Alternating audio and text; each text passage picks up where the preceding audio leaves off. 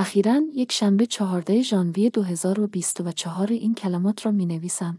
نظرسنجی دانشگاه حیفا را تکمیل کردم که به وضعیت افراد آسیب روانی بالای پنجاه سال، من پنجاه و یک سال دارم، می پردازد.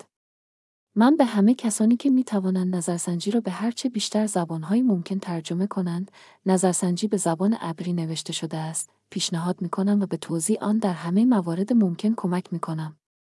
پلت فرام به منظور افزایش آگاهی عمومی از مشکلات منحصر به فرد این گروه جمعیتی. با احترام. اصاف بنیامینی